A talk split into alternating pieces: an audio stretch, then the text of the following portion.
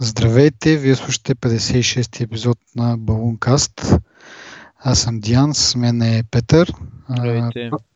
Това ни е първи епизод за годината, обаче като последния май няма много така вълнуващи теми, които да обсъждаме, но все пак сме подбрали няколко по-така интересни, изпъкващи сред сивотата на празниците от към новини, искам да кажа.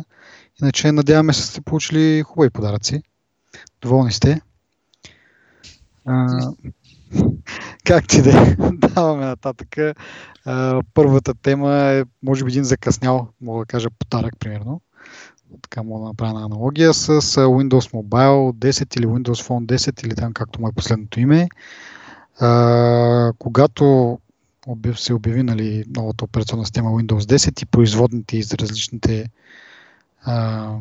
там платформи или устройства. Информацията беше, че ще получи Windows 10 Mobile, ще излезне края на годината, октомври-ноември. Това време се проточи, вече сме януари месец и няма нищо на хоризонта. Аз като един вече бивш ползвател на тази операционна система, все още си пазя телефона и имам мерак да я разцъкам, когато излезе, да апдейтна телефона. Но, уви, все още го няма това. Това е животно Windows 10, Windows Mobile 10 по-скоро. Не знам, Microsoft толкова ли е бъгала, толкова ли пък искат да изпипат. Според мен трябваше да почнат от нея, пък след това вече да работят или да доизпипват настолната версия. Но се забравили само. Различни приоритети явно имат тази гледна точка. От друга страна, на тях бизнеса си им е в десктопа, но пък знам ли, ако бяха направили обратното, може би щяха да...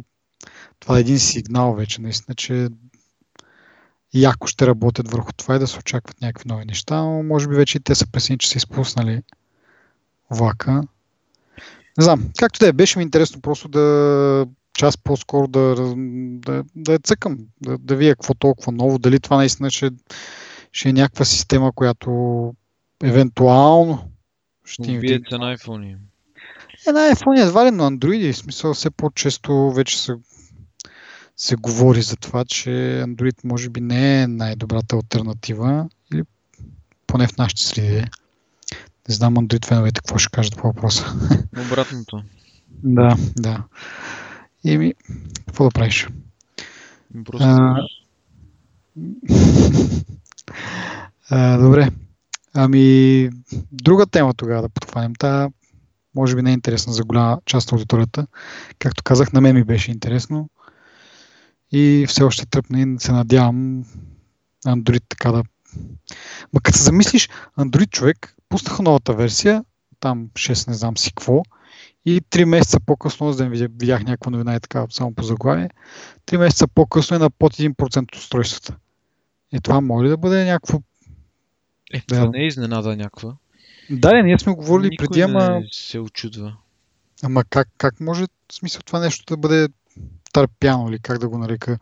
Мисъл, взимаш си телефон и знаеш, че с каквато операционна система си го купил, това е край. Нито апдейти. Както да е, може да кажеш майната му новите функции, те докато са, нали, достатъчно така, не са като Apple да бълват някакви мега функциите всяка година. Кажем, че може да изчакаш 2-3 години, да си, като си купиш новия телефон, вече бъдеш с най-доброто. Да, обаче идва въпроса с тези апдейтите, пачовете за дупките по сигурността. Те вече почнаха да излизат всеки месец. И това го бяха казали преди време. Малко беше съмнително дали ще стане, обаче следи ги тези неща от няколко месеца. Днес на всеки месец има пач за Android някакъв, който покрива някакви дупки по сигурността. И това нещо, реално погледнато, никой не го получава. В смисъл, освен хората с Nexus, които, нали, там директно си получават апдейтите от Google. Другите трябва да чакат я производител, я оператор да им ги одобри. Това е супер някакво несериозно за мен. Това въпрос е в това, че малко трудно мога да ги сравним все, защото много по-голямата част от Android-ите са някакви бюджетни телефони, нали? високия клас, предполагам, си получават Samsung, Samsung, Galaxy S6, примерно, не мога да не си получава на време апдейта. Ми, аз не съм убеден. В смисъл, едно протакване, едно такое, чета през седмица, през две новини, ето ще си обяви кои телефони ще бъдат апдейтнати, след една-две седмици пак наново ги обявила, някакво забавене имало и така се точат някакви неща. А не е, в смисъл, Apple, нали, като излезне от бета там, нали, това както ще е, но казват, ето, пускаме апдейта, всички го имат в момента, те затова не могат, има някакви проблеми с апдейта, защото всички тръгват да апдейтват по едно и също време. Ама реално погледнато, пускаш апдейта и за 2-3 дена имаш възможност вече да апдейтнеш. Дали искаш, дали не искаш, това е друг въпрос, вече сме го обсъждали. Но при Android дори да искаш, чакаш с месеци, дори след това не е сигурно, че ще получиш апдейта. Да се върна обратно на Windows Mobile, сега това е някаква нова версия, нали, доста голяма, не всички ще я получат все пак, нали, зависи от хардуера на устройства, които ползват. Но дори преди това, самите им апдейти също са на някакво такова подобно дередже, както Android. Пускат апдейта и почва едно чакане. Сега пък за тая страна дали ще го пуснат, кога ще го пуснат, пък за този оператор. Те са едни списъци, имат си специална страница, на списъка пише, нали, за дадена държава, примерно има 10 различни билда на едно и също нещо, зависимост там, примерно от телефона, от оператора и така нататък. Има всевъзможни комбинации и една страница 15 пъти скролваш, докато стигнеш си до твоята държава, България е малко по-нагоре, нали, заради азбуката. Ама и седиш и чакаш и гледаш кога точно твоя, нали, билд за твоя телефон, за твоя оператор, в твоята държава ще бъде одобрен от не знам кой. Мисля, че операторите вече имат последната дума, след като Microsoft го пусне. И чакане месец може би минава, след като знаеш, че апдейта е пуснат, нали, нямаш търпение да го сложиш, да видиш какво нещо ново има. Сега дори не става въпрос, че апдейта е пуснат, нали, те просто Microsoft кога пуснаха Windows 10? Лятото. 6 месеца по-късно не могат да се стегнат да пуснат мобилната версия, при все, че, нали, голямото биене в градите беше, че една платформа върви на всичко, нали, на десктопи, на таблети, на перални. И ми е хубаво, ама... Това е факт в интересни сината. Какъв е факта, след като се е пуснали преди 6 месеца за, нали, една операционна система? Нали, много ясно, че не е съвсем една, но ако са толкова сходни, какво толкова са бавят, защо просто не върви вече за мобилни устройства? Според мен те са направили, пуснали се я тестово на някой телефона, оказало се, че не е толкова лека и поносима и я преправят или доправят или дописват или нещо си. Няма друга причина да я обявят за края на ноември, там за края на годината, и после да отлагат, не знам си какво... На такова ми вириши на мен. В интересни сината Microsoft, обикновено, както сме говорили хиляди пъти, те имат много едни от най-добрите програмисти при тях и би трябвало нещата да им се получават малко по-лесно, отколкото на Apple, например. Да. Еми, вече може би Microsoft имат голяма бройка програмисти, но последните години, нали, iOS доста, видя се, че доста пари могат да се изкарват от там. И може би от тази гледна точка вече страдат и Windows. Между другото, качих Windows тук на един стар компютър, 10 годишен лаптоп, качих Windows 10, преди беше с Windows 7 и значително подобрение. Виждам поне по отношение на използването на RAM, доста по-малко RAM използват, тъй като този компютър едно време, преди 10 години, значи, купил съм го 2006-та лятото, компютъра, процесора, доколкото си спомням, не мога да сетя дали беше 64 битов, но както и да е, няма хардуерно, не му е възможно да поддържа повече от 2 гигабайта RAM. Тоест, дори да е процесор да е 64 битов, пък и да не е, нали, ако не е 64 битов, 32 битов, тоест, може да поддържа до 3 гигабайта RAM софтуерно. Ако сложиш повече, просто сложил си повече, ама то няма да ги използва. Да. А ако пък е 64 битов, можеш, не знам си колко там, не знам какъв е горния лимит, няма значение. Това просто хардуерно дъното не поддържа повече от 2 гигабайта RAM. Така както де, съответно този компютър, нали, каквото и да правиш, той не може да го да го напомпаш по някакъв начин и гледаш да ползваш някаква по-добра оптимизация на операционната система. Съответно, сега с Windows 10 виждам значително подобрение в, нали, някакъв стандартен режим там, не си го натоварил много, взема около 1 гигабайт RAM, което с Windows 7-цата нищо да не го пипаш, само да стои така за красота и поне 1,2, 1,3 гигабайта бяха заети, което при 2 гигабайта общо е доста проблематично. Често избиваха грешки, че няма достатъчно RAM, трябва да затворят някакви приложения. Сега с Windows 10 дали някакво по-хитро си менажира и самия този виртуалната RAM, но не виждам такива съобщения и си работи доста прилично. Доволен съм. Много хора знам, пишат, че има и разказват за бъгове, за някаква липса на функционалности и така нататък, което може да е вярно, аз не го отричам, но просто този компютър, тъй като, както споменах вече, е доста старичък и каквото и да правиш на него, вече става единствено за браузване на Facebook и за Skype чат. Не съм сигурен с видеото как ще се справи. И в това отношение си работи напълно нормално. Добавен бонус е синхронизацията с телефона.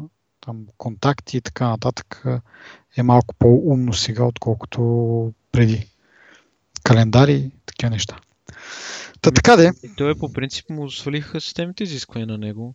На моят компютър, който е от 2008 някъде, също върви доста прилично. И мисля, че това ще им бъде голям успех, както беше Windows 7. Нали? Те да, спрямо. Да, през един им се случва така. Да. Така. Да, мисля, че това ще им от успешните Windows-и. Те пък ще се вземат да спрат, нали, да изкарат Windows 11, 12, 13, просто ще бъде Windows. Да. Еми, поне в това отношение, да, по някакъв начин се задържаха над водата. Да видим и с телефоните какво ще се случи. И така, мисля, че тази тема доста поговорихме по нея, въпреки че на пръв поглед е малко-малка. Но следващата, която имам в моят списък, е за новия Wi-Fi стандарт HaLow, или както там се изговаря. Това ще е нещо, един вид като заместител на Bluetooth, аз доколкото ги разбирам какво целят. Тъй като Bluetooth, в някои от предните епизоди говорихме относно Bluetooth слушалки, тогава говорихме, че не е перфектния протокол и доста често има някакви бъгове, някакви как да кажа, проблеми. Та явно с това Wi-Fi HaLow ще го борят това нещо. Основното е, че, нали, както името подсказваш, ще с много малък, с много нисък разход на енергия и някакви по-такива дребни устройства, както казахме, дали слушалки, дали някакви по-такива устройства, както казах, какво беше интернет на нещата, ще могат да го ползват без да имат нужда от големи батерии и така нататък. Интересното, което на мен ме прави най-голямо впечатление, е, че ще работи в спектъра 900 МГц, което по принцип е честота, която първо GSM операторите ползват и това, поне за мен от скромните ми познания по електроника, би довело до някакви смущения. Знаеш, примерно, като има две Wi-Fi мрежи на един и същи канал или повече от две, да кажем. Като има много мрежи на едно място, несъмнено има няколко с един, които работят на един и същи канал и си пречат една на друга. Чистотата на сигнала не е толкова. Да. И си мисля, че с това 10 МГц първо, нали, понеже вече мобилните апарати GSM-ите са доста разпространени и е доста натоварен този спектър. Не знам как там ще се вмъкне и Wi-Fi първо. И второ, този спектър подлежи на лицензиране. Тоест не можеш просто, както в момента си купуваш Wi-Fi рутер и си го пускаш и това е ти, понеже честотата е отворена, нямаш нужда от лиценз, за да боравиш с такава техника. Доколко знам, нали, т.е. за това са тези търгове за честоти и така нататък, за които чуваме от време на време. Как се случи това? Т.е. ти като си купуваш някакво устройство, в цената му би трябвало да влиза някаква лицензна такса ли, не знам. Странно ми е това. Тоест, те още не са стигнали до този момент, според мен. Но аз исках само да кажа, че той за мен този стандарт Wi-Fi HaLow влиза между Bluetooth-а и стандартния Wi-Fi. В иерархията бих така ги наредил аз. Защото не е Bluetooth, ма не е Wi-Fi, ми е нещо средно. Ми, да, общо взето Bluetooth е от гледна точка на това, че ще свързва, може би ще се ползва предимно за това, за свързване между две устройства, не толкова да се прави мрежа, нали, от примерно даден рутер, а просто да работи между две устройства. А е Wi-Fi от гледна точка на това, че няма да има проблемите на Bluetooth, ще е по-стабилна връзката. Също това 900, този обхват 900 МГц, който възнамеряват да ползват, позволява и по-голям обхват по връзка на по-далечни разстояния. Знаем, Bluetooth е 10 метра, дори толкова, в смисъл тук в апартамента, като се въртя. Нямаме особено много стени, обаче от време на време почва да пропукват слушалките, губят сигнал. Сега не говорим за увеличение, нали, ако говорим за 900 МГц, то обхват има възможност, в смисъл тази честота има възможност за много по-голям обхват.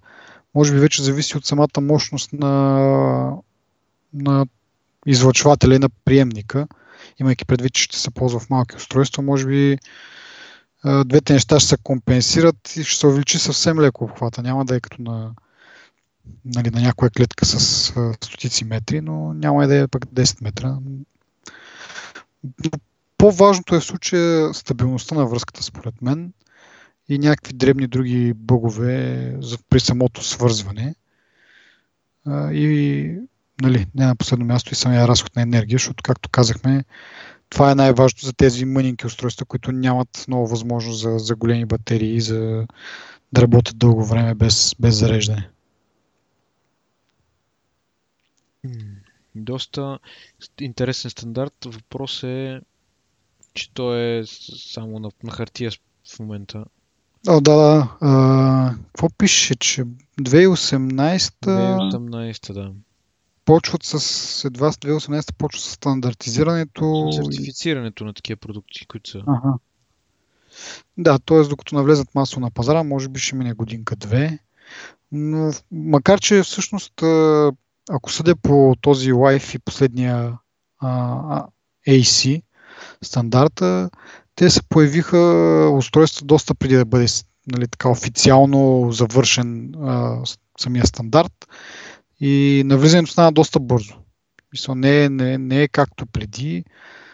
Хората почват да си подменят електрониката и съответно, може би за под година това ще е някакъв такъв наложил се вече стандарт. Да, ще видим как се справя с задачите, които са поставени пред него. Да? Връзките между устройства и така нататък. Дали ще оправдае очакванията или ще продължим да си ползваме Bluetooth, защото всеки го плюе този Bluetooth, ама аз, както се помня, телефоните имат Bluetooth и ползват този стандарт и до сега още не се е измислил нещо, което да го замести в тези отношения специално за връзка между две устройства директно. Да, на къси разстояния. Mm-hmm. Ами добре, следващата тема ни е свързана с Netflix. Всъщност, може би трябваше да започнем с това като българска тема, тъй като отдаваме приоритет на темите, които са от България. Netflix разшири своята мрежа или разшири работа си в вече над 190 страни и една от тях е България. Най-накрая, дайте ножа да гръмнем. И след толкова дълго чакане, толкова много пъти, колко сме говорили на този подкаст, колко, нали, добре ще е това, как ще можеш да гледаш само нещата, които искаш, можеш да се откажеш от абонамента за кабелна телевизия. Оказва се, че нещата не са чак толкова розови. Или поне за нещата, които аз гледам, като сериали, като предания, оказва се, че се появяват новите епизоди с доста голямо закъснение. За филмите не съм гледал, но мисля, че и там нещата не са по-добре, малко така може би от около една-две години има изчакване, докато и това специално е свързано с нашия пазар, може би на други пазарите, но сравнено с американския пазар, там поне филмите излизат доста по-бързичко. То общо взето, може би трябваше да очакваме подобно нещо. Същото беше и с музиката, с Spotify. Общо взето българският пазар не е такъв пазар, който, това вече сме оказали, не който да е приоритетен за която и да е голяма компания. Обикновено при нас нещата се случват винаги с закъснение, лицензите винаги са по-малко, музиката ни е по-малко, видеото ни е по-малко. Реално оттам идва целият проблем, нали? От една страна е този проблем, от друга страна е самия Netflix, който малко ме дразни. Чисто софтуерно, чисто визуално, чисто... Изобщо не е направено като хората. Не мисля, че... То е... Значи мога да го сравня с App Store на Apple, мобилния App Store, който е пълен с хиляди неща в него и нищо не мога да намериш. Въпреки, че да речем на Netflix има suggestions и като пишеш... Това, което ми направи впечатление, че тези сериали, които аз ги следя, ги няма в каталога, като напишеш името и отдолу резултатите не ти казва, няма такъв резултат, ми ти казва, изкарва ти някакви резултати, които са свързани. Да, нещо подобно един вид. Да, нещо подобно, което малко беше странно, де. В интересни си, ти изгледах няколко филма вече. Филми. Да, якото е, че можеш да, примерно, мен това, което ми липсва общо взето в сегашния ми сетъп, е, че като гледам филм в стаята си, искам да отида в хола да ям нещо, примерно. Mm-hmm. Трябва да пусна филма там и трябва ръчно едва ли не да стигна до момента, до който съм стигнал в стаята си. Но това означава филма два пъти да бъде, айде не свалена, а пуснат минимум. Да. Докато Netflix поддържа това удоволствие да продължиш откъдето си спрял и просто натискам пауза в стаята си, отивам в хола, пускам плей и буквално тръгвам оттам. И това е нещо, което много, много ме радва и много ми е ценно. Не, че ще продължа да съм абонат на Netflix Day. В момента съм на тестовия период. Очаквам каталога им да се напълни малко. Лека по лека. Очаквам български заглавия да се появят. Български сериали. Според мен няма толкова бързо, защото докато преди те обръщаха специално внимание на всеки пазар, на който влизат, сега го направиха изведнъж на много. Доколкото знам, преди са били в 60 страни са работили, сега отведнъж добавят още 130 и докато преди, нали, като имаш специално внимание към даден пазар, може наистина да видиш какво се предлага на него от родната продукция и да го включиш това, докато сега 130 кой по-напред да хване. Сега може да имаме късмета да сме по-напред, нали, в списъка. Не знам, но нещо друго, което исках да кажа е, че каталога и напълването му, прав си, че може с времето ще се подобри това, но пак се връщам на това на сериалите. От всичките сериали, то не че всъщност гледам чак толкова много сериали, но да кажем 10, които ме интересуват и гледам така не толкова редовно. Един от тях е, т.е. само един от тях успях да намеря в техния каталог и това е Mythbusters. Те имат вече 14 или 15 сезона. В Netflix имаше първите 3 и то не е пълни. Значи, едно е да ги добавиш с закъснение, макар и, нали, от 14 до 3 са 11 години примерно липсващо. Да кажем, това е решение на Discovery да не ги дава за стримване и така нататък. Но, нали, казваме, че с течение на времето каталога ще се попълни. Но, примерно, тези сезони, които вече ги има, очаквам да са пълни. А те са само, примерно, 10 епизода, само 5 са там. Това вече е някакво, нали, не е въпрос на забавене и на нещо друго. Това е точно с лицензите, защото има музика в конкретния епизод, която не е лицензирана за България. Не знам дали е това или просто самите самите доставчици, или как да ги нарекат тези, примерно Discovery, да кажем в случая, са казали, ми ще дадем 5 епизода, колко да се зариби публиката, нали, да почне да го гледа от нашата мрежа. Но в крайна сметка, нали, крайният резултат е един и същ. Аз имам Netflix, обаче не мога да гледам, първо не мога да гледам последния епизод в близките няколко години и второ не е сигурно дали въобще ще го има този епизод в тия 5-10 години, следващите 5-10 години. Нали, може да е от първите 5, нали, които те ще пуснат за рибявка, пък като искам да гледам следващите 5, какво правя? Трябва пак да имам някакъв абонамент или да пиратствам или нещо от този род. Доста е странно. Тъпото е, че от тези, нали, филми или сериали, които следя, само това успях да намеря. Не мога да го съпоставя с нещо друго, да видя дали там има също забавене или пък дали липсват някакви епизоди от даден сезон, който вече го има. Аз го забелязах това с някои сериали. Има липсващи сезони, има това, което ти точно казваш. И за мен това е точно, че няма лицензии за музиката в конкретния епизод. За жалост, това е голям проблем, защото по някакъв начин трябва да се разреши този въпрос. Иначе не виждам как би се променило това нещо, което от своя страна би отблъснало хората. Впрочем, това дори не е нещо, което би отблъснало хората в България. Това, което ти малко спомена, че трябва да се добавя съдържание от новите държави, но това е по-трудно, защото са много новите държави. Реално, според мен би трябвало да имат офис, който се занимава с това нещо. И защото, да речем, трябва да се пуснат субтитри на български, нещо, което няма в момента. Нали, някой трябва да се занимава с това нещо и според мен те хора, които ще го подемат този процес, би трябвало да се занимават и с набавянето на съдържание. Поне аз така го виждам. Това е така логично. Но като няма в момента субтитри на български език, няма български филми, няма дублажи, нереално няма много полза в момента.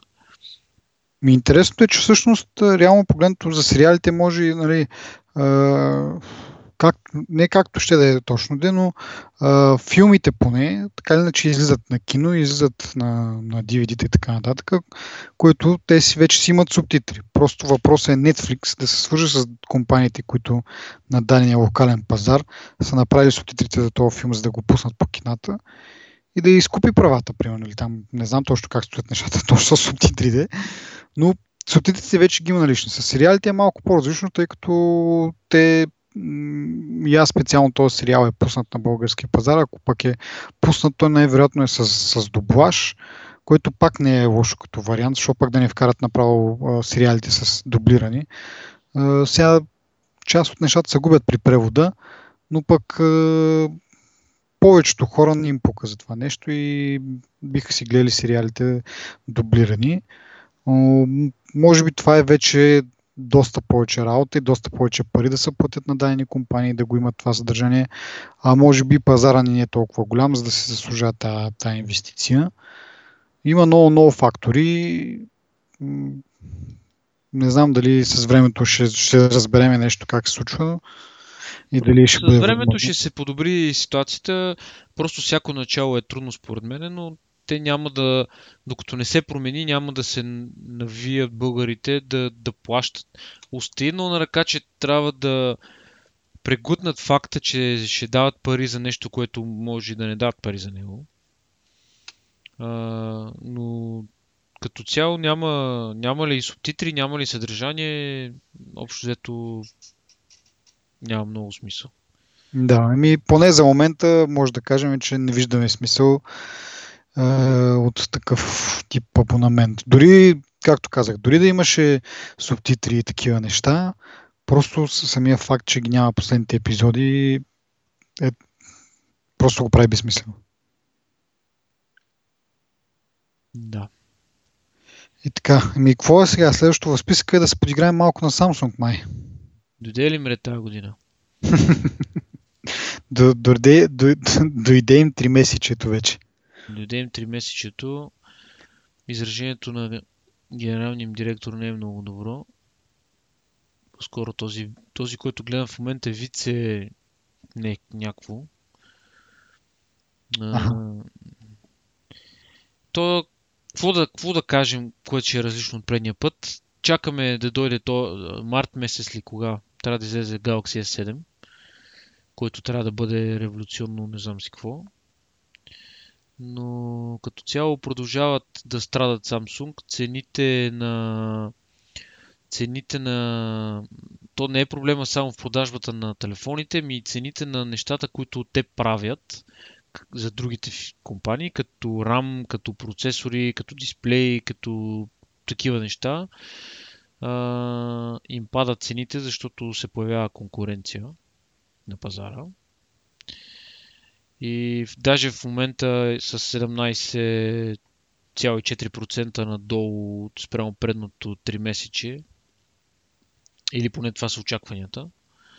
Така че с 6 трилиона вона са пропуснали очакванията. Което...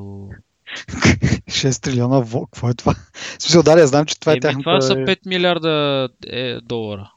Добре, кажи сега 5 милиарда долара. Еди колко си трилиона вона, нищо. Всеки... Това лесно се смята. По курса на деня. Сигурен съм, че ти имаш някакъв шорткът там за това за смятане и следиш. Да. Специално вона колко струва днеска, защото да, знаеш Samsung с колко ще пропаднат. Да. От всякъде ги натискат Samsung, Apple ги натиска, конкуренцията ги натиска и не само, пак казвам, не само на мобилния пазар.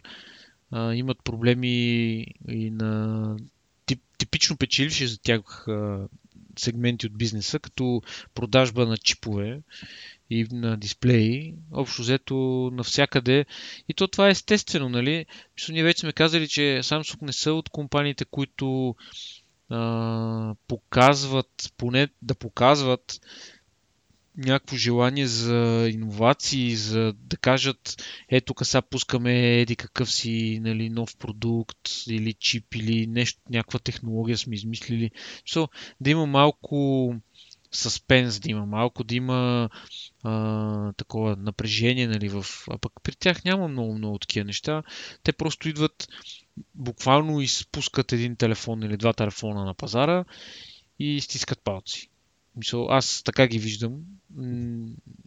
Поне мои колеги, повечето ми колеги имат iPhone-и. Имам един колега, който има Samsung Galaxy S6 Edge, който е много доволен от себе си. Но той не е... Този телефон, не знам дали сме го коментирали, няма нищо иновативно в него. В смисъл, той е зобления дисплей, реално на ъгъла, като го погалиш пръстите и се показват... някакви новини или от календара ти някакви неща, ама то не е функционално това. То няма смисъл от него. В смисъл, достатъчно е просто с пръста си да натиснеш едно копче, за да ги видиш тези неща. Нали? Не е нужно да галиш ръба на телефона. И защо има някакви проблеми. Да видим как биха го заобиколили това нещо. Даже сега точно в момента гледам, че в февруари месец ще пуснат Galaxy S7, един месец по-рано от март, типичния март. Така че... И аз почвам да си мисля, както преди малко говорихме за фенове на Android, нали, което, нали, може да се каже и фенове на Apple и така нататък, че точно Samsung вече ги купува точно, не точно, как да кажа, просто хората, които поради някаква причина мразят Apple и какво друго да си купят, ако няма си купят iPhone, и следващото друго нещо е Samsung. Просто всички останали компании съответно са още ползват, нали, HTC, LG и така нататък. И какво да правят хорицата? Нали? Нямат особено голям избор. И... Ма не, наистина, смисъл Samsung в момента царува сред андроидите от гледна точка на... Даже има, не мога да се сета какъв модел беше, има едно, да знам, не е Galaxy, ами някакъв на Samsung телефон, който е много тънък с един такъв сребрист безел. То не е безел, ми ръб. Mm-hmm. Много тънък такъв. Това е хубав дизайн сега. Аз, дето, нали, е ясно, че не съм им фен, ама това на мен ми харесва като дизайн. И е тънък и просто уникален е дизайн, разбираш, и не ми прилича на нищо друго. Да. Защото ти като виж хубав дизайн, като кажеш да, рема, това е ли откъде си, нали, това малко разваля от удоволствието. Докато оня е просто, сега поне може и да прилича на друг телефон, може да е откраднат от друг телефон, нали, то дизайн, но аз поне не мога да го свържа, да го асоциирам с друго нещо. Ми прави много добро впечатление. Още, че не мога да сета какъв беше сега модела, защото го видях на една позната... Една позната го има и го видях в нейно притежание. Така беше един тъничък, един такъв приятничък, но няма мирис на пластмаса, нали, не се огъва в ръцете, не изглежда да е правим от баркалки, там какво беше, разтопени войници. Общо взето, нали, не знам защо повечето им телефони не са така. И защо минават, не знам. Странно е, нещо му казваш, аз не съм го виждал този телефон. Аз ще разбера кой е модела и ще ти го покажа. Предполагам, понеже скоро съм чел само като заглавия, някакви от А серията са тези. Да, прав си, да. А3, не, А300, някакво такова. Да. Еми, опитват се яко. Може би това им е резервния план, да видят какво ще се случи, като направят еди какво си, пускат, нали, дадено нещо, даден дизайн. Но пък ако не слага достатъчно реклама за дадения продукт, то дори да е по-добър, може пак да няма особени продажби и съответно те на базата на това да си вадят изводите ми. Дай да продължаваме с Galaxy линията, която ми смукана от пръстите. Ама тук има един друг момент, че те дори да започнат да правят уникални за себе си модели и дизайни. Ти един път като си откраднал две яйца и като са те набелязали, че си къде яйца на яйца, след това като кажеш купил съм си 5 кокошки и произвеждам яйца, няма ти повярват хората, нали, че са твоите яйца. Така да го кажа малко по-метафорично. Смисъл, просто... Има го този проблем, обаче не. Мисля си, че лесно може да бъде обърната представата на хората. В смисъл, то се вижда. Нали, в смисъл не е като... Да знам. В смисъл, както кажеш, ти извадили се този тънък, метален корпус, не знам. То се вижда, че не е от iPhone копирано. Съответно, може и да са, нали, ако сме малко по-заинтересовани от останалия свят, може да видим, че не е откраднато от някои от другите телефони, по-известните, нали, сега не мога да знаеш всичките модели телефони, които са излезнали на този свят, но да кажем, че не са откраднали от водещите марки. Това е окей, смисъл, може веднага да се направиш заключението, че е техен дизайн, че нещо работят там и да имат някакво уважение, нали, от потребителите, че не е просто да копират такова безсрамно, ама че се направят нещо, което е достойно за уважение. Ето го точно този телефон, то е А серия, така го водят, реално... Просто харесва ми на мене. Сега, възможно е някой да каже, да, ама прилича на едикъв си телефон, възможно е да не е този телефон, реално. Ама, чакай да видя как. Но просто на мен ми прави добро впечатление. В смисъл, като го държиш в ръцете, усещането е... приятно е усещането. Но сега... На фона на Galaxy S телефона, който... Нали. Да, ще кажа, че тези функции, които кажеш на извития дисплей и така нататък, са така някакви екстри такива, но по-скоро блясък, отколкото нещо съществено. Нещо просто да кажат, че имат, че не е просто извит дисплея, видиш ли има и някаква функция зад него. Тая функция колко е полезна. Вероятно е малко по-бързо, отколкото да си отключиш телефона и да стигнеш до дадено нещо. Не знам, не съм сигурен как точно действа. И затова да не си навличам гнева на Android феновете. Не, те вече не ни обичат и без това. Едва ли ни слушат всъщност. Да, ма сега това е истината сега. Аз бих се радвал, винаги съм казал, че няма да има нищо по-хубаво от това Apple да има истинска конкуренция, защото по този начин те ще се стимулират всички те яки патенти, които правят. Предполагам и други компании имат яки патенти, естествено не само Apple, но Apple-ските, конкретно Apple-ските патенти, някои са много силни. Обаче те не ги пускат една или две или три или четири години, не ги пускат. От една страна нямат стимула да ги пускат, за да могат, защото с днешните технологии те могат да се конкурират с достатъчно с конкуренцията и си пазят тия технологии за козове един вид цено. Нали, това е естествено плана на бъдещето, да си развиват, нали, патентите по този начин. Обаче като има добра конкуренция, като дойде и Samsung и да каже, ето ние имаме силен телефон, Apple ще се стараят постоянно през цялото време да пускат новите технологии, които според мен ги държат някои умишлено, някои го доработват, не са доволни да речем от някои технологии, но повечето просто ги държат, докато дойде момента да ги покажат, нали, когато вече конкуренцията е достатъчно така добре развита, нали. Чукаем на вратата и... Да, в смисъл, когато вече...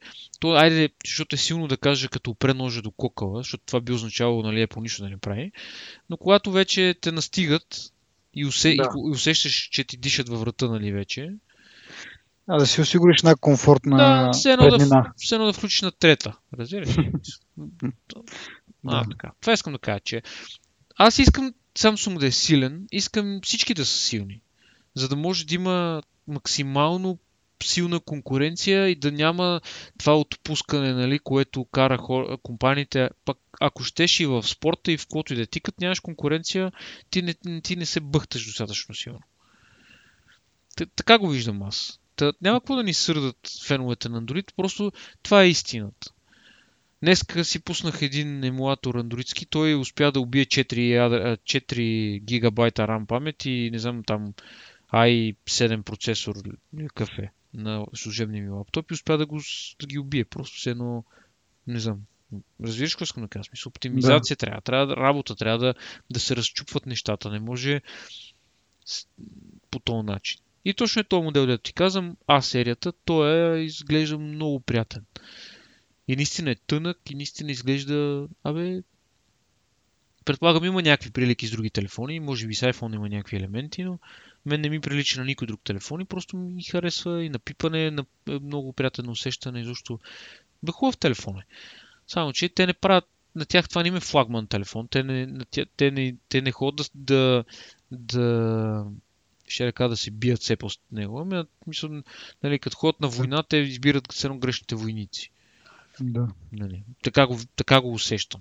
Но този телефон е приличен. Както казах, най-вероятно грешен маркетинг. Всеки си страда от неговите си болести. Да. И да поговорим и за нашата губерния, и по-точно Apple. Имаме няколко новини свързани с тях и така индиректно поговорихме малко за тях вече.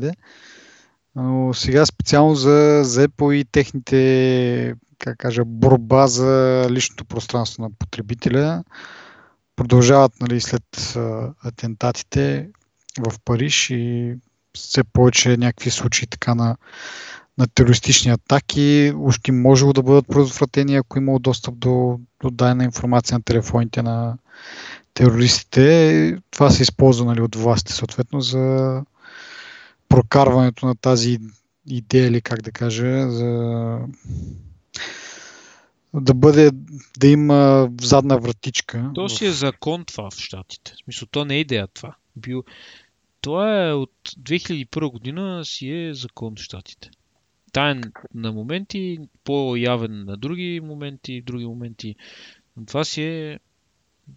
Какъв е законът? Че аз не съм го видял.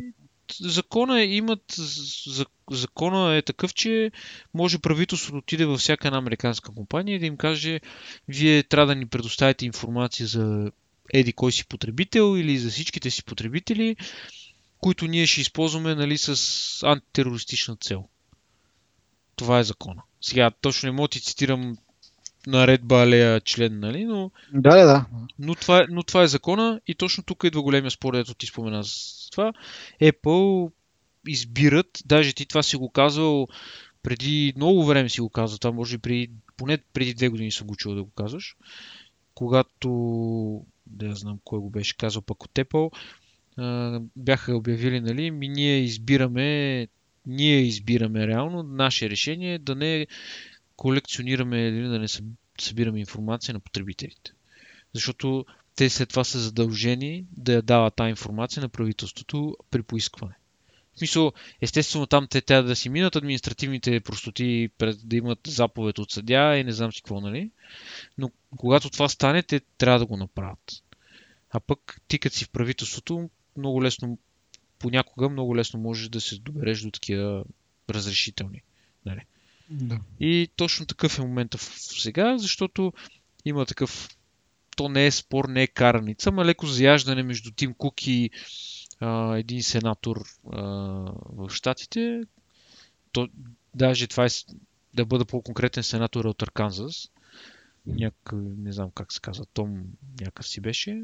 Той е реално след като Тим Кук прави едно изявление декември месец, как Apple ще се придържа към тяхната си идея и, нали, да не се събира тази информация, да не са податливи на натиск и така.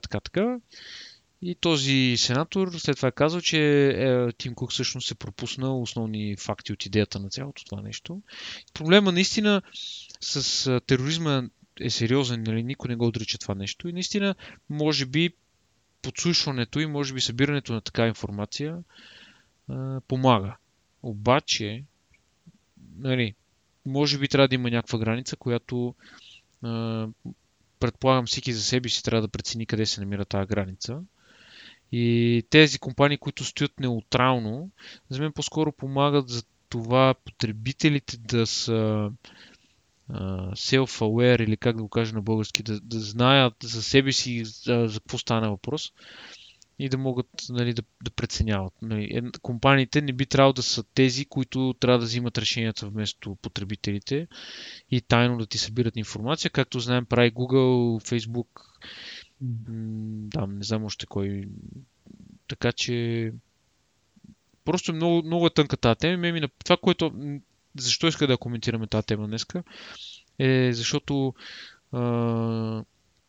въпреки натиска, Apple поне показват, нали, никой не може да знае сигурно, че не събират информация, но поне показват и се опитват публично, нали, така да се противопоставят на това, което нелегално в някои аспекти, събиране на информация и използването му за някакви привидни цели. Защото, нали, знаеш, като си много силен и как опиянява, нали, поне така казва, да, аз не съм бил в такава позиция. Нали. Обикновено съм роб, аз не съм... Да.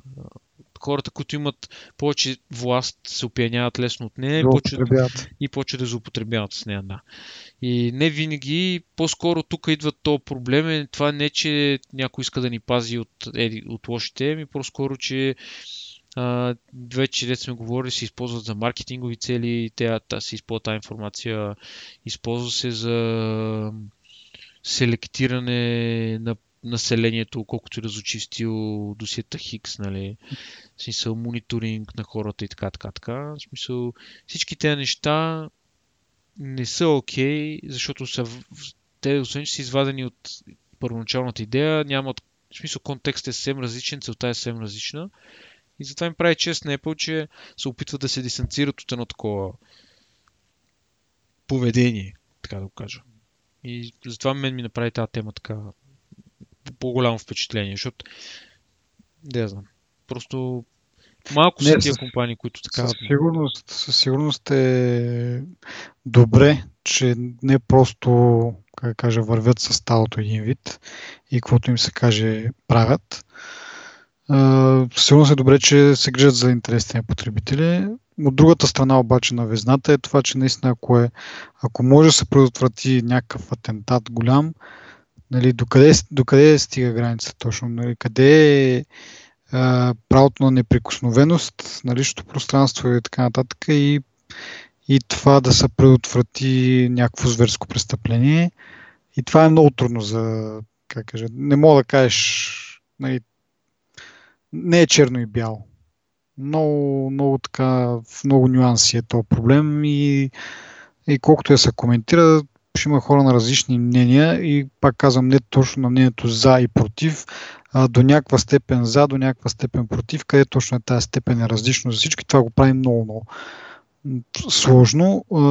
Microsoft също, мога да кажа, опитват се, правят такива опити с изнасяне на дейта центрове извън щатите, даже мисля, че имат някакво дело, в което точно успорват това, че след като дейта центъра им е извън щатите, американското правителство нямат право да изискват информация от този дейта център, въпреки че компанията, която го стопанисва, е американска. Така че правят са някакви опити, не от всички, но нали, хубаво е съви, че не е просто някакво тайно, как да кажа, съглашение между всички компании, както се разчу по времето на Snowden, когато ги обяви нещата, е, че мобилните оператори предоставят тази информация без никакви скруполи. Хубаво е съви, че някой все пак има някакъв, нали, дава някакъв отпор на нещата. Като каза обаче за маркетинг цели, за мониториране, ми дойде смисъл да прескочим малко, как да кажа, плана, който има предварителен, да поговорим за компанията, която Apple са купили, която е за разпознаване на емоциите на човек по лицето, по неговото изражение на лицето. Тая технология по принцип е била използвана или нали, имало е за цел да бъде използвана точно в такъв тип следене реакциите на хората и нали, маркетинг, с цел маркетингово проучване, примерно как реагират на дадени реклами или пък по телевизията, да кажем, или на някакви билбордове или на реклами в самите магазини. Но Apple ги купуват, почти съм сигурен на 99.99%, че няма да бъде използвано за точно тази цел. Със сигурност имат нещо друго предвид. Няма как да знаем какво точно, или поне аз нямам достатъчно, как да кажа, визия, за да мога да кажа някакво предположение за какво може друго да се използва тази технология. Но това се връзва и с една друга придобита компания, пак за разпознаване на лице, на мимиките на лицето и превръщането на тези мимики в анимирано изображение. Примерът, който мога да дам и който се показваше като демо на тази технология, е някакво чудовище тип орки. Нали, имаш даден аватар, примерно в игра или в нещо от този род, и правиш някакво изражение на лицето и твой герой прави също изражение, или по-скоро за анимиране на анимационни филми може да служи това нещо също. Но както и да е, това е подобен тип технология. Какво точно са намислили сега, пак казвам, не мога да спекулирам, не съм чак до там запознат, но са интересни. Нещо най-вероятно свързано с камерите, с управление, с може би отключване на телефона чрез просто образ, някакъв разпознаване на обекти.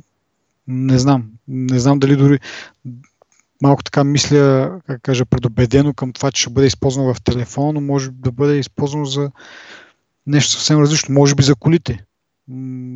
Тъй като знаем, те самоуправляващи се коли разчитат доста на различни сензори, които повечето от тях са и камери. Така че това може да има някакво отражение и там. Но, както обичаме казваме, ще видим. Ще поживеем и ще видим. Да. Окей. Сега да се върнем обратно на плана, който имахме. Трябваше да говорим за безжичните слушалки на Apple. И това е по-скоро свързано с нещо, което ние сме коментирали всъщност. За този стереожака, който се предполага, че в следващия iPhone няма да го има. И съответно Apple пък сега се чуват слухове, че работят под такива безжични слушалки, за да може все пак да има как да слушаме музика. Когато го говорихме това, мисля, че бяхме доста изчерпателни. Има само нещо, което тогава пропуснах да кажа, като плюс за това, ако се махне този стериложак, телефона би станал доста по-водоустойчив, т.е. по-малко дупки, през които да влиза вода. Не знам дали тогава го споменахме, но така, мислейки си отново покрай тези възобновени слухове, това е една от причин, нали, като плюс, който може да има един телефон без такъв жак. Сега вече за бежистните слушалки, пак казвам, това е някакъв слух, колко е истина, колко е не. Показател е, може би, че наистина няма да има такъв жак. От друга страна се връзва и с по-раната ни тема за стабилността на връзката между такива Bluetooth свързани устройства. Както казахме, много е рано за новата технология Wi-Fi HaLow, така че най-вероятно ще разчитат на Bluetooth. Чува се, че ще бъдат напълно безжични, т.е. двете слушалки ще бъдат отделни, няма да бъдат свързани с кабел помежду си. Зареждането ще става също безжично в специален кейс и така нататък. Най-вероятно няма да бъдат продавани с телефона, т.е. няма да бъдат включени в комплекта, а отделно. И това са общо взето новините покрай този слух.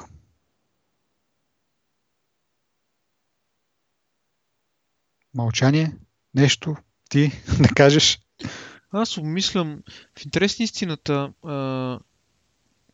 това за мен няма да стане първо, защото стереожака не е в лобито, не е стара технология, не е нещо, което е от миналото, ми се ползва много активно, даже моят квартирант обмисля да си купува iPhone и ако махнат жака, най-вероятно няма да го направи. От друга страна, това би спестило много главоболия с кабели, с опъвания, с падания, с чупания на телефона и някакви такива неудобства. Почти всичко вече върви към бежични технологии, даже вече имаме устройство за зареждане бежично, имаме не знам си какви станции за зареждане бежично. Има логика в това нещо, но не би било добър ход според мен да принуждават хората да използват, нали, да... Защото, примерно, хората, ти си купил някакви скъпи слушалки, купуваш си нови iPhone и сега какво да ги правиш тия слушалки, нали? Еми да, другите слухове са, че ще има някакъв преходник от Lightning конектора към такъв жак, който ще те бъде доста... имат. Да, и не са съвсем без пари, така че да, но само самата представа за такъв един преходник и някакси така потръпвам ли, как да кажа, защото този преходник ще бъде съответно твърд и доста издаден, за да може да приеме този жак и съответно доста лесно ще бъде щупван и ще заседат някакви части в порта и ще бъде доста неприятно, поне според мен. Това, което ще кажа преди малко е, че не е задължително да си изцяло, нали, на бежични слушалки, ако това не е такефи, въпреки че аз предния път, като говорихме, си казах, аз съм с такива слушалки, не намирам някакъв особен проблем с тях. Но да кажем, че имаш някаква причина да не ползваш бежични слушалки и ти пак може да си ползваш слушалки, но просто ще трябва да бъдат с Lightning конектор вместо стереожак, какъв сме свикнали да виждаме. Което пак е един вид неудобство, защото, както каза, ти купуваш си мега яките слушалки от някаква фирма, примерно JBL или там не знам дали правят слушалки, но AKG, знам, че ти имаш такива май, нали? Имам, да. Да. Значи купуваш си примерно някакъв такъв тип слушалка и какво правиш от там нататък? Мисъл, евентуално можеш да си я купиш с директно с Lightning конектор, нали, да бъде такъв, но пък не може да я ползваш с нищо друго, освен с iPhone си. Ако искаш за малко някъде в компютър или в друг телефон да бошне слушалките, да слушаш нещо, не можеш да го направиш. Трябва да имаш отделни слушалки или пак преходник някакъв, което става вече много, много сложно. Както преди казах, според мен Apple не се страхуват да правят такива промени радикални. Въпросът е колко бързо ще отихне недоволството и колко бързо ще бъде подменено, нали, с вече новата технология и какви плюсове ще дадат за това. Защото, нали, едно е да кажеш махаме го, защото защото така искаме. Друго е да дадеш някакви, нали, за сметка на това да има някакво подобрение. Както казахме, това е евентуално повече вътрешно място за чипове или пък за батерия. Другото, което, нали, преди малко споменах, пак е за водоустойчивостта. Но не знам дали това са достатъчно, защото Жака говорихме, нали, външно погледнато не е кой знае колко, една дупчица 3,5 мм, нали, в диаметър, но не знам колко, т.е. гордо мога да предположа колко навътре влиза и това място колко батерия, примерно, би се поместил в нея, нали. Ще ти увеличи, примерно, живот на батерията с 10 минути най-много, не знам. И, или пък място за някакви други части.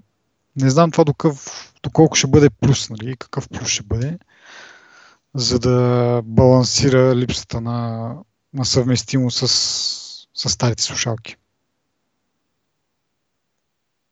Въпроса... Не. Това не би трябвало да го правят това нещо. Първо за водоустойчивостта. В момента новия iPhone 6s, той, нали, се оказа, че е полуводоустойчив там, не знам си какво, дето колко време можеше да стои под вода. Нали си гледал тези статистики? Да. Еми, същата работа. Единственият плюс, като махна джак, е, че телефона могат да го направят малко по-тънък, защото в момента, даже аз го гледам, в момента телефона е така направен, че дебелината му приключва с жака общо взето. Да речем. Да. Така че това е за мен единствения плюс, обаче този телефон няма нужда да бъде по-тънък. По мое виждане. Няма нужда телефона да бъде толкова тънък, че като го погледнеш, нали, на слънцето и да не го виждаш. Мисъл. Да. Просто... Да, има някакъв, как да кажа, минимум, който по-нататък вече става и много чуплив и още по-огаваем, нали? Минимум сме го стигнали вече. В смисъл, безспорно е достатъчно тънък този телефон. Не виждам какво още може и трябва да се направи. Защо трябва да е по-тънък? За слушалките, защо трябва да... да знам. Иначе Lightning си е Lightning, всички знаем. Въпросът е, че няма, трябва да минем пак на преходници. Не пак, ами, нали, типично за Apple, което напоследък... Да. В крайна сметка, виж сега, това ще е някакъв дискомфорт, както споменах в опито и CD-то. В крайна сметка всички ще свикнат и ще кажат, колко сме били прости, защо не сме го знаели това по-рано.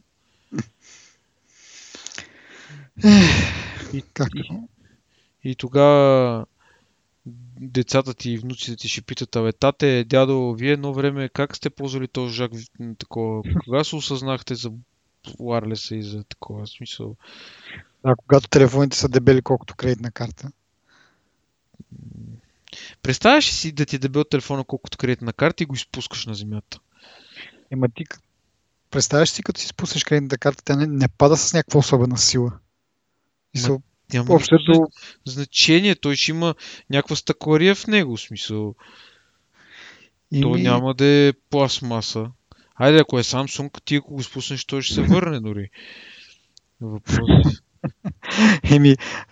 Примерно, представи си, че тип кредитна карта, обаче е прозрачна така и това цялото е, нали, един дисплей. Нямаш никакви други метални работи, само дисплея, който казваш, да, може да е от стъкло, може и да е от някаква по-мека такова, нали, не точно стъкло такова чупливо, а тип пластмасово, както са били едно време дисплеите, пластмасови дисплеи. Тогава пък ще се драска, може би по-лесно, но да кажем, че в бъдещето, като измислят такъв телефон, който е дебел, колкото кредитна карта, ще могат да измислят някакво стъкло по дяволите, което те не се чупи. И то реално ти като си изтървеш кредитна карта, тя има много малка тежест и много голямо съпротивление с въздуха, т.е. забавя се така самичка от самата си форма и като падне на земята не е някакво... Кой знае какво. Да, я знам. Може...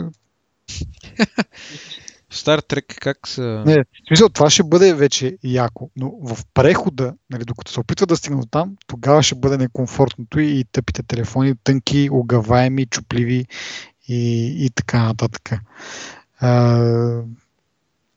Така, като пак да направя една връзка с следващата тема, като говорим за слушалки и така нататък, да поговорим и за Apple Music, които се похвалиха, че вече имат 10 милиона абонати на половината на Spotify, големия им съперник, който те са го постигнали, нали, всички там статии веднага злорадстват. Spotify постигна 20 милиона за колко 5 или 6 години. Или не, всъщност за 5 години е постигнал 10 милиона, Apple ги постигна за половин година. Да.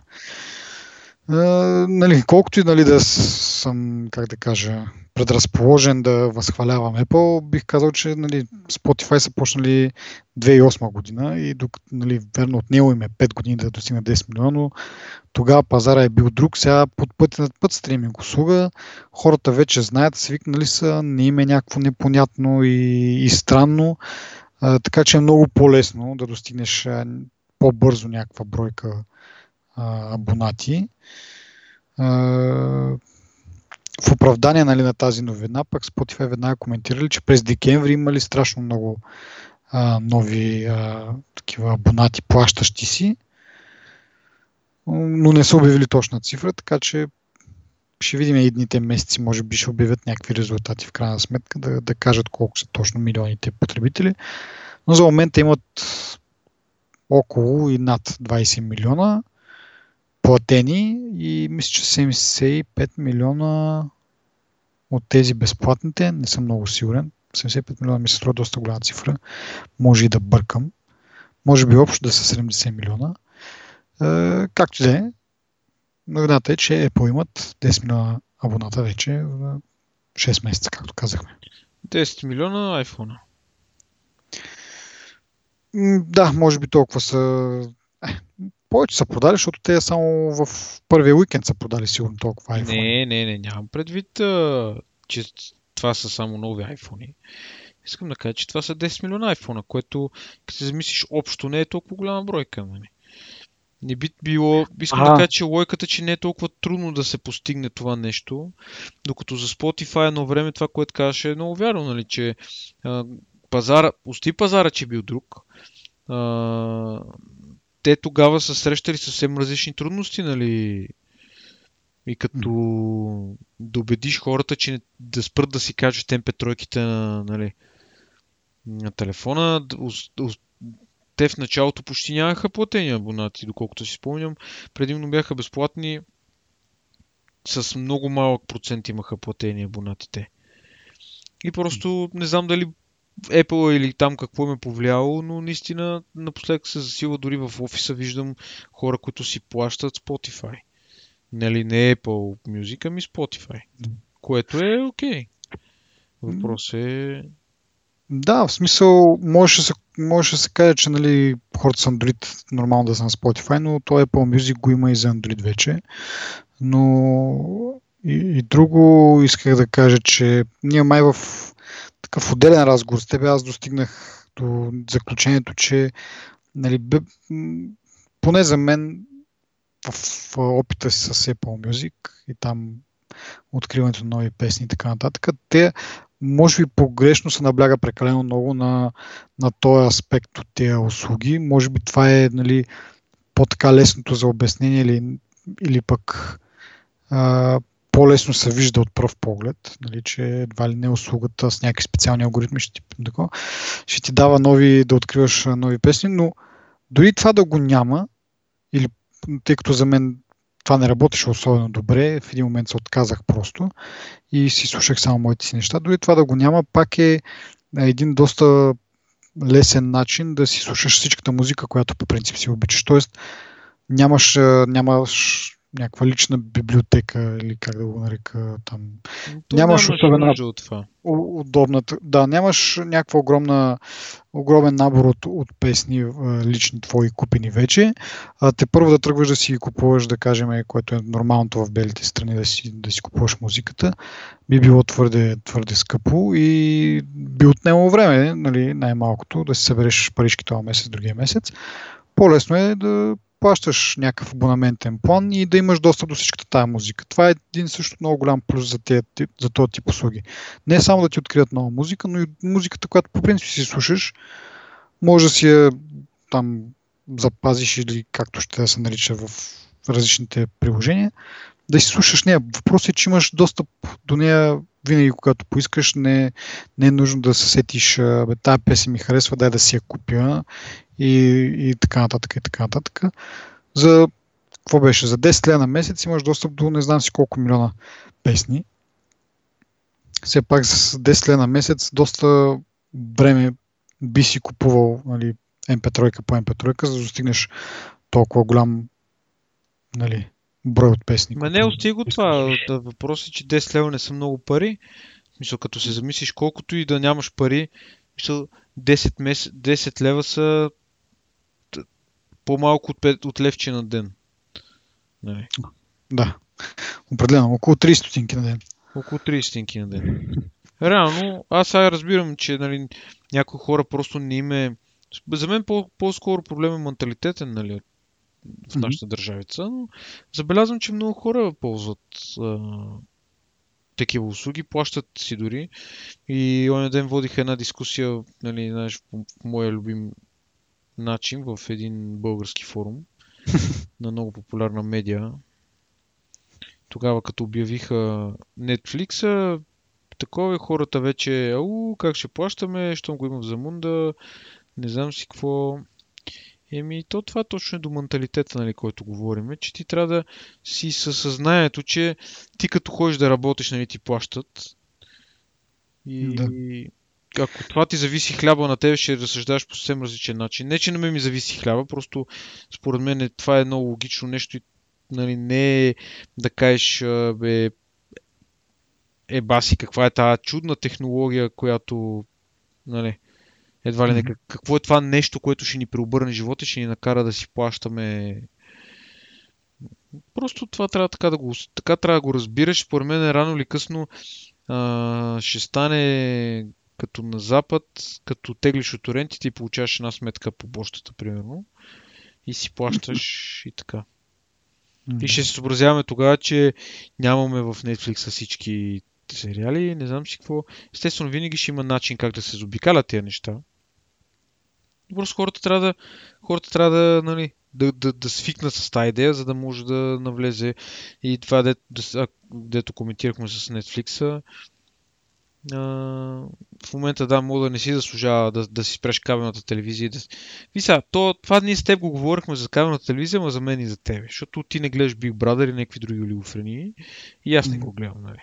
И на мен и на тебе няма да ни липса. Примерно, аз си чета новини онлайн, си гледам. Нямам нужда от това да вечер да сверю да си пусна BTV новините или която да е друга телевизия. Общото, почти всички неща, които гледам, са онлайн. И сериалите са онлайн, и филмите са онлайн, всичко е онлайн. Реално има логика за мен и за тебе да ползваме Netflix, нали? Стига каталога да бъде такъв, адекватен. Да, адекватен. Така че просто хората много трудно могат... За мен това е народна психология, защото да се прибереш вкъщи и сипеш ръки, да си пуснеш новините или нещо такова. Да. Не, много хора примерно пускат колкото да бръмчи нещо там, да не са в някаква тиха стая, просто нещо да върви, те не го гледат, просто да има някакъв шум, в което... Не бе, аз също имам нужда. Няма лошо от това. Аз също имам нужда такова, само че аз го правя по друг начин. Пускам си или някакъв глупав сериал, който съм гледал 10 пъти, примерно, който не трябва да ми ангажира цялото внимание, или си пускам музика. No. Аз го разбирам това, ама... Ами, добре, това бяха темите, мисля, че за днеска. Освен да пожелаваме, нали, с настъпването на новата година много успехи на всички и да продължат да ни слушат до следващия път. Чао!